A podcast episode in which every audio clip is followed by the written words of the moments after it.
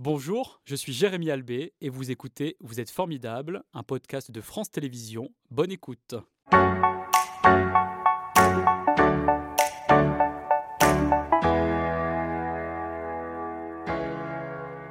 Bonjour Marie-Pierre, merci d'être euh, avec nous pour la troisième fois dans Vous êtes euh, formidable. Et vous avez toujours euh, plein de choses à raconter sur votre parcours et sur des sujets, comme je le disais, qui vous tiennent à cœur. Il y a 20 ans, en 2003, est paru votre premier livre, Les silences de la loi, une magistrate face à l'inceste que l'on voit là. Pourquoi à l'époque vous avez souhaité mettre en lumière ce fléau qu'est l'inceste? Eh bien tout simplement parce que je rentrais dans la magistrature et je me suis rendu compte que ces affaires-là euh, euh, remplissaient nos cabinets et euh, personne n'en parlait. Mhm. Et on en parlait d'une façon extrêmement... Enfin, on, on, les traitait de façon, à mon avis, tout à fait de façon erronée parce que les familles étaient suivies en assistance éducative seulement par le juge des enfants. On ne poursuivait pas forcément les pères sur le plan pénal. C'était pas considéré comme une infraction mhm. au préjudice des enfants, ce qui heureusement a changé. Euh, et euh, le volume de ces affaires était vraiment impressionnant.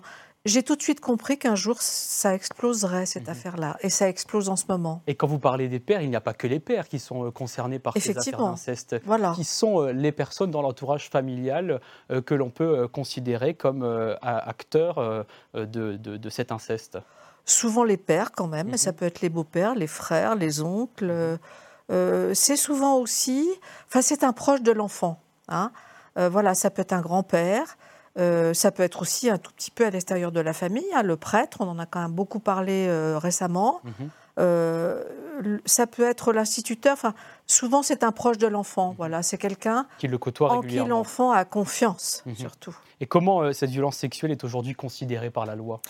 Alors, écoutez, jusqu'à la loi d'avril 2021, euh, on peut considérer que l'interdit n'existait pas, n'était pas véritablement posé dans la loi, puisque euh, quelle que soit euh, la victime, il fallait prouver que cette personne était sous l'empire de la contrainte, mhm. de la violence, de différents éléments constitutifs. Et même si c'était un enfant, il fallait prouver qu'il était contraint.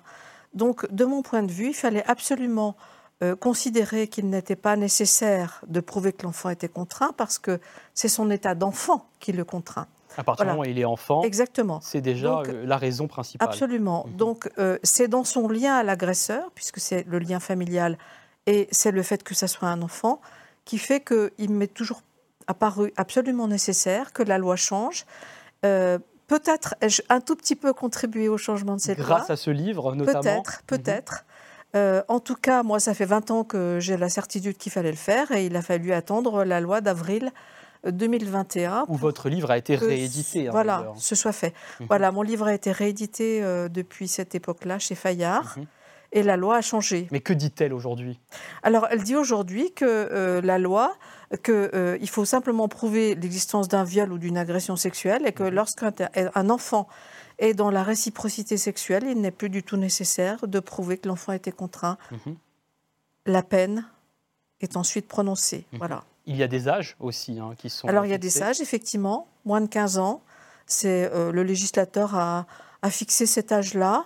Bon, en Europe, c'est entre 13 et 15 ans. Donc on sait que maintenant, il y a un interdit qui est posé toute relation sexuelle avec un enfant est interdite, interdite en dessous de 15 ans. Et donc la loi aujourd'hui est suffisante pour euh, protéger les mineurs des crimes et délits euh, sexuels et de l'inceste? En tout cas, le cadre légal est posé. Mhm. Encore faut-il que euh, la justice fasse son travail. C'est vrai qu'on a pu dire que dans le cadre incestueux, on aurait dû poser, bah, maintenir cet interdit au-delà de 18 ans parce qu'on est toujours l'enfant de quelqu'un toute mhm. sa vie. Mhm. Mais au-delà de 18 ans, la loi euh, ne fait pas cet interdit automatique. Si effectivement il y a une relation incestueuse au-delà de 18 ans, il faut prouver la contrainte. Mhm. Et par ailleurs, vous vous questionnez aussi sur la notion du consentement. Pourquoi?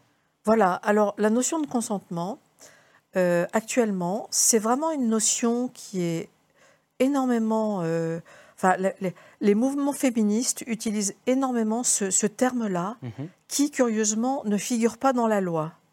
Et qui pose des problèmes juridiques. Et qui, euh, pose des problèmes juridiques. Mhm. D'ailleurs, lorsque, sous l'empire de l'ancienne loi, il fallait prouver que l'enfant était sous l'empire de la contrainte, très souvent, les avocats des, agresseurs disaient mais il était consentant. Mhm. Et déjà, on faisait cette, cette erreur-là parce que normalement, le consentement n'a pas à être examiné.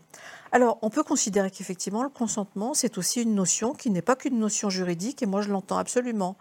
Mais il faut à ce moment-là comprendre que lorsque un procureur de la République classe une affaire sans suite, euh, on ne peut jamais dire euh, que c'est sur la base d'absence de consentement. C'est uniquement parce qu'on a prouvé l'existence de contraintes, violences, menaces, surprises. Il y a une grosse différence. Le consentement s'examine dans la tête de la victime les éléments de contrainte, violence, menace, surprise, sont les stratégies utilisées par l'agresseur. Mhm. pour arriver à ses fins. Donc, ce sont deux, deux domaines assez différents. C'est-à-dire qu'aujourd'hui, en fait, la société est prête à, changer, à se positionner plutôt du côté du consentement et plus de l'agresseur? Alors, la société peut-être, mais je ne suis pas sûre que on ait besoin de changer la loi. Mhm. Alors, c'est vrai que, par exemple, euh, au Québec, euh, il faut prouver l'absence de consentement. Mhm. Moi, je ne suis pas sûre que ce soit une bonne chose. Euh, je pense que la loi française est peut-être suffisante, mais il faut véritablement comprendre que ce n'est pas l'absence de consentement qui établit l'existence d'un viol ou d'une agression sexuelle, mais c'est l'existence d'une infraction, alors viol ou agression sexuelle, hein, euh, s'il y a pénétration ou simplement mhm. attouchement, euh, mais il faut prouver à ce moment-là qu'il y a des éléments de contrainte, des éléments de violence, menace ou surprise. Voilà, ce sont les éléments constitutifs de l'infraction. On ne parle pas de consentement. Alors c'est un sujet euh, que vous avez souhaité développer. Vous avez écrit un livre à ce propos qui n'est pas encore paru parce que vous cherchez un éditeur. que souhaitez-vous souligner dans ce livre? Eh ben, je, souhaite en fait établir un débat. Alors autant le premier livre, j'étais absolument convaincue qu'il fallait changer la loi. Mhm. Là, je, ne suis pas sûre, je pense, mais je pense qu'il y a un débat euh, qui est difficile à mettre en œuvre parce qu'aujourd'hui, c'est très difficile d'être dans la nuance sur ce sujet-là. On est souvent dans les extrêmes. Oui. Voilà. Donc, euh, Soit on est radical, on est complètement euh, fermé en fait sur ces sujets. mais comment on peut expliquer ces réactions? Je, pense que c'est très vif et puis je pense que les mouvements féministes qui sont néanmoins très utiles dans la société parce mhm. qu'ils font évoluer l'ensemble des relations euh, entre, entre les êtres humains, euh, je dirais, perturbe un petit peu euh, le, ou, dis-moi, court-circuite un petit peu le, le débat quand l'institution judiciaire intervient parce que on ne sait que dire que l'institution judiciaire ne sait pas faire son travail. Ce qui est absolument faux parce que les prisons sont pleines mmh, mmh. d'agresseurs sexuels qui sont condamnés. Et quand les victimes parlent, est-ce qu'il faut euh, absolument euh, les croire? Alors, je pense vraiment fondamentalement que le magistrat ou l'enquêteur n'a jamais à être sur ce terrain-là. Mais quelle distance il faut euh, garder en tant que magistrat C'est pas une question de distance, c'est une question de positionnement on, déjà à l'époque euh, où, on s'est posé la question pour les enfants, on disait il faut toujours croire les enfants quand ils parlent. Le magistrat n'a pas à être sur ce positionnement. Il ne faut pas être sur le je crois ou je crois pas. D'ailleurs, je crois ou je crois pas, c'est la même chose. Hein. Il faut être sur un autre terrain, qui est le terrain de euh, l'établissement des preuves, et puis surtout essayer de, de mettre en perspective l'ensemble des éléments dont l'audition de la victime, mhm. hein, celle qui se prétend victime, mais en tout cas, euh, dire que a priori, euh, il faut croire quelqu'un, je pense qu'on sort de l'état de droit et on n'est plus dans, dans, le, dans le rôle du magistrat. Mhm. Et moi, je trouve que c'est c'est une très bonne chose qu'on puisse dire euh, que nous n'avons pas à être dans, dans la croyance on n'a pas à dire à quelqu'un je te crois. Mhm. Alors le proche qui reçoit la confidence doit le dire, hein, que ça soit. Parce qu'il a besoin d'un soutien. Voilà, il a besoin d'un soutien. Mhm. Mais le magistrat, à mon avis, c'est pas le terrain. Et cette notion de consentement, est-ce qu'elle est valable aussi, quelle que soit son orientation sexuelle? Parce qu'on évoque très peu finalement les relations sexuelles entre des personnes de même sexe. Est-ce que c'est encore tabou? Oui, alors je trouve que c'est une très bonne question que vous posez là parce que euh, aussi bien euh, dans la situation incestueuse que dans les relations euh, entre gens, entre, entre majeurs, je pense que actuellement cibler cette question uniquement par rapport à la lutte des sexes, je pense qu'on se trompe, mhm. ou on se trompe partiellement. Alors c'est vrai qu'il faut dire aussi que, par exemple, dans les, violences intrafamiliales, lorsqu'il y a des féminicides, très souvent il y a viol. Et là, évidemment, on est vraiment dans, dans, le, dans, dans la lutte entre euh, un patriarcat mhm. qui impose sa loi familiale, qu'elle soit au niveau sexuel ou, ou sur d'autres plans. Mais je pense que, euh, heureusement, euh, il y a d'autres voies pour euh, examiner ces questions. Et moi, je vois dans la situation incestueuse que les mères ont parfois une énorme responsabilité, et dans la commission des faits commis par le père mmh, mmh. ou le frère, etc., ou éventuellement, lorsque les personnes sont de même sexe, il y a aussi beaucoup de viols. Bien sûr.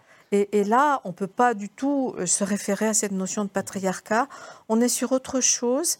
Et, je pense que si on, fait, comme certaines féministes, uniquement une référence à euh, la lutte des sexes.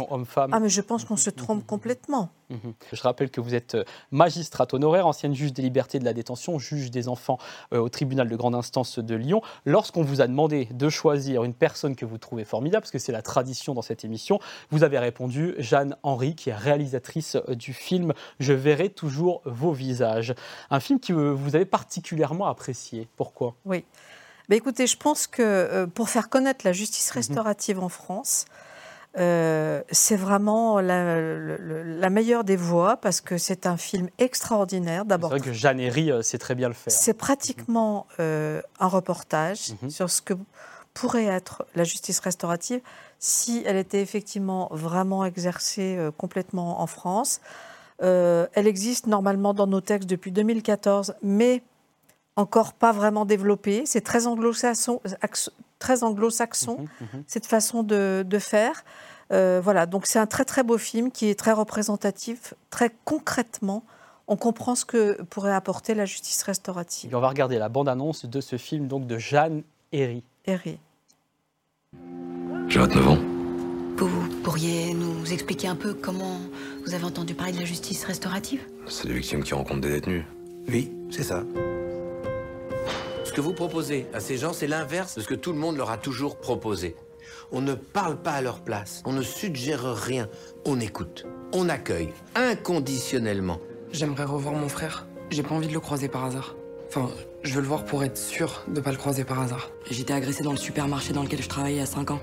Je suis là pour vous dire ce qui se passe pour les victimes quand vous commettez ce genre de choses. J'ai 25 ans et j'ai braqué une supérette. J'ai passé toute ma vie dans le monde des stupéfiants. Ça fait 25 ans que je fais les allers-retours entre la prison et l'extérieur. Je suis plus comme avant. Ma vie est plus comme avant. Et si je résume, avant, euh, elle était mieux. Vous parlez de peur. Vous voulez dire quoi exactement? Quand vous attaquez quelqu'un, il n'y a pas qu'une victime. Il y a d'autres victimes derrière. Il y a des familles, des couples, des enfants. On met des petites claques, c'est pour impressionner. Mais des claques, c'est des coups.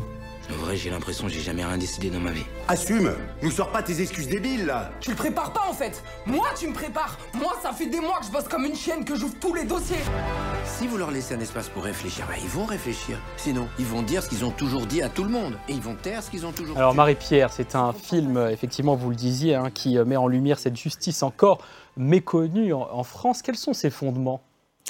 Alors, euh, bon, comme je vous disais tout à l'heure, c'est très anglo-saxon puisque euh, aux États-Unis, par exemple, au Canada, euh, euh, c'est une justice qui, qui, existe déjà, et qui est mise en œuvre. Et qui fonctionne comment bah, qui fonctionne, c'est-à-dire que le principe, c'est qu'il faut être volontaire pour cette infraction, donc il faut que les infractions mhm. soient reconnues hein, par l'auteur, et ensuite on, provoque des, des, espèces de mises en contact, mais qui peuvent ne pas être des mises en contact physiques. Hein. Il y a différentes formules possibles. là, dans le film, on voit que ce sont des contacts avec euh, des auteurs et des victimes. Mais ce ne sont pas les auteurs et victimes qui se rencontrent. Voilà.